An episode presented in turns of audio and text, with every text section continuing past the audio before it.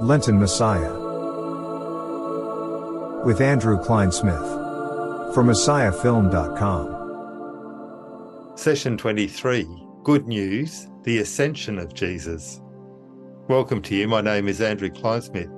Let me read to you from Psalm 24, verses 7 to 10.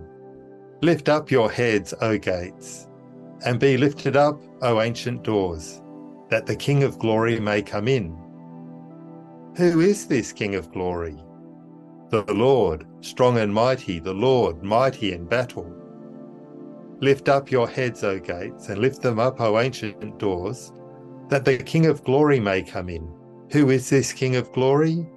The Lord of hosts. He is the King of glory. In 1743, a word book for the Messiah was printed, and it seems highly likely that Jennens, who compiled the libretto, had a hand in its publication.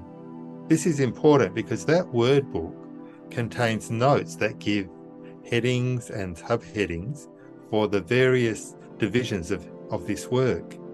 And what we find in that book is that this text is taken by Jennens to speak of Jesus, to speak of his, uh, of his ascension after his resurrection.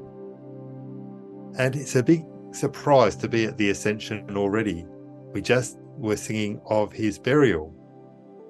In the Messiah, Jennens did not give a single text that speaks explicitly about the resurrection of Jesus. I found that so surprising. Later, in the third part, he will spend a lot of time reflecting on 1 Corinthians 15, which speaks about the certainty of the resurrection to life of all believers, and that is certainly grounded in the death of uh, the resurrection of Jesus. But there is nothing in the whole of the Messiah that speaks explicitly about the resurrection of Jesus. Well, some may think that's a weakness, but I want to focus today on what could be good about this strange omission. In passing from burial to ascension, Jennens clearly assumes the resurrection. Oh, by going so quickly to ascension. The resurrection of Jesus is into his ascended reign at the right hand of the Father. The meaning of the resurrection finds its expression in the ascension. I was struck by Paul's words in Philippians 2, verses 6 to 11. He seems to do the same. He speaks of Christ Jesus, who, though he was in the form of God, did not count equality with God a thing to be grasped, but emptied himself and took the form of a servant, being born, being born in the likeness of men. And being found in human form, he humbled himself by becoming obedient to the point of death even death on a cross. Therefore, God has highly exalted him and bestowed on him the name that is above every name, that at the name of Jesus, every knee should bow in heaven and on earth and under the earth, and every tongue confess that Jesus Christ is Lord to the glory of God the Father. Did you hear how Paul there jumps from the death of Christ to his exaltation? without speaking of the resurrection. This is so only because resurrection and ascension are one great act. What the ascension means for Jesus is that he is given by God the name that is above every name. That is, Jesus is finally, openly, and unreservedly proclaimed to be God, to be God's Son. The psalm speaks of the King of glory entering the temple, God's throne room on earth. This King is the Lord of hosts himself. In the ascension, Jesus enters the throne room of heaven. He is God's own Son. But as he enters, he is also true Adam, truly human. So Jesus enters the heavens on our behalf.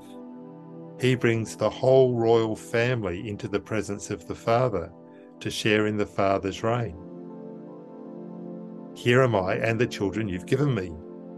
So, who's this royal family? Well, in creation, God created humanity in our male and female unity to reign with him in the world, bringing creation to its glorious destiny. Let's face it, we've failed so completely and desperately and despicably. But Jesus, true God and true man, has come to open the way for us back to this great destiny. He's come as the true bridegroom to gather the holy bride, the church, purified and washed by his great saving acts, and to present us with himself to the Father, and to join us with them in their great rule of creation into all eternity. Let us pray. Father God, you've made us for such glory a full sharing in your own glory as royal rulers in your world. We have corrupted the mandate you gave and sunk into dishonour and shame. Yet you sent your Son to walk with us, to take us through the cleansing of cross, burial, and resurrection, that he might present us holy and blameless in your sight in his ascension and renew us in our royal destiny. We praise and thank you for your grace and mercy and ask you, Lord Jesus, to keep filling us with the Holy Spirit that we may be all that you have made us to be. Amen.